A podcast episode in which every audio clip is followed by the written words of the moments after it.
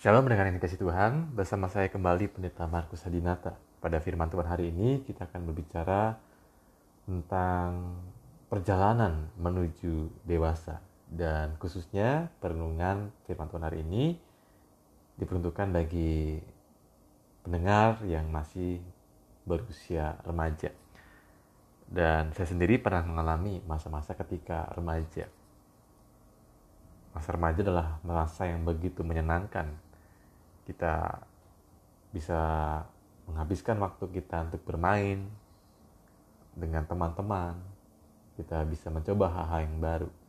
Namun juga masa remaja adalah masa yang yang tidak selalu mudah untuk dijalani. Ada berbagai perubahan yang kita rasakan terjadi baik dalam emosi, pikiran maupun pada tubuh kita sendiri.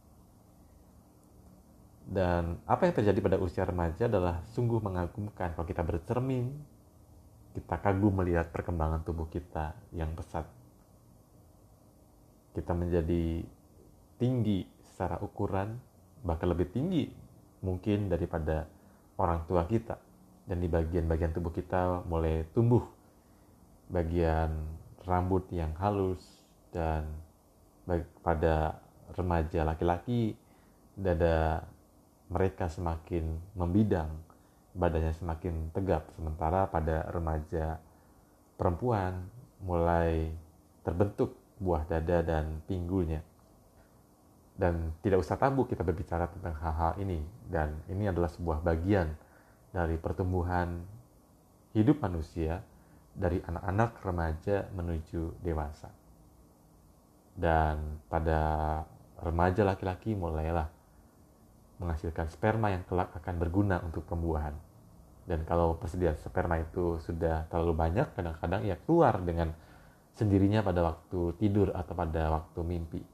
Sementara pada remaja putri mulai tubuhnya menyiapkan diri membentuk bantalan untuk menambung menampung sel telur yang masak. Karena sel telur tadi belum perlu dibuahi, maka kurang lebih sebulan sekali dia akan keluar bersama bantalan tadi dalam bentuk pendarahan yang disebut dengan menstruasi. Bagi remaja yang mengalaminya pertama kali mungkin adalah hal yang yang membingungkan. Kita tidak mengerti apa yang sedang terjadi pada tubuh kita.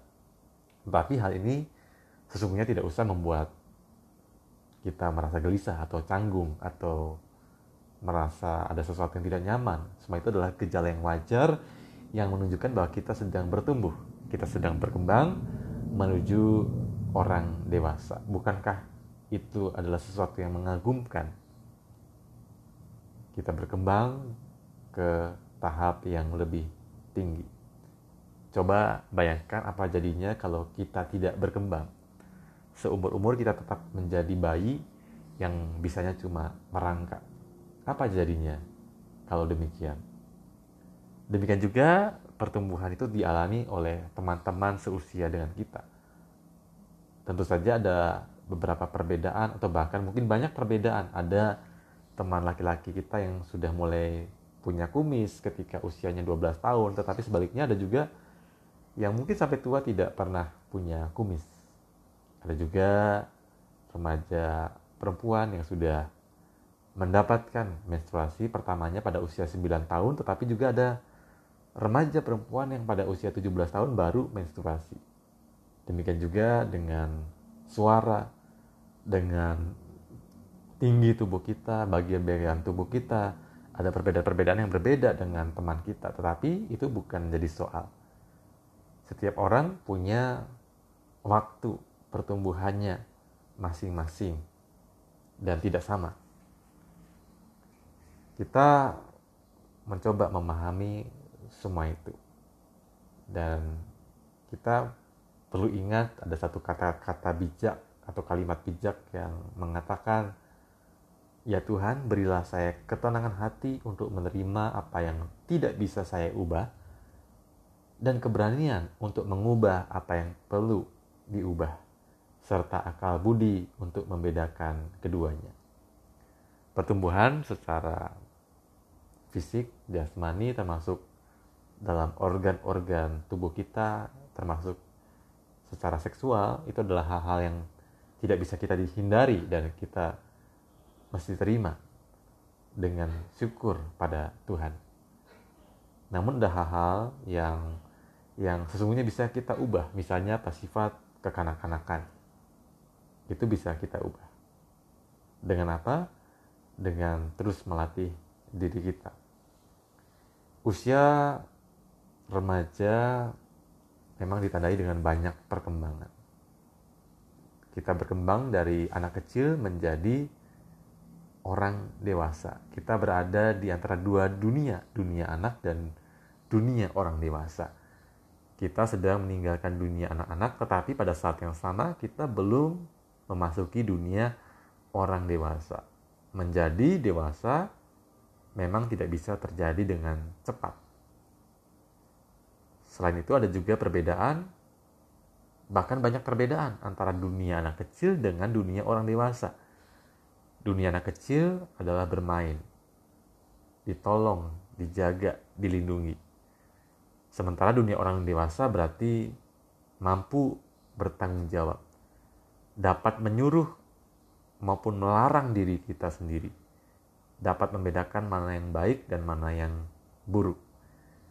Anak kecil melakukan apa saja yang ingin dia lakukan tanpa memperhitungkan apa dampaknya bagi dirinya dan orang lain.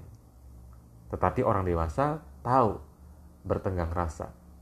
Dia tidak melakukan hal-hal yang merugikan orang lain. Menjadi dewasa memang tidak mudah. Menjadi dewasa berarti meninggalkan dunia anak-anak yang serba enak, yaitu tinggal main, tinggal makan, tidak tinggal tidur.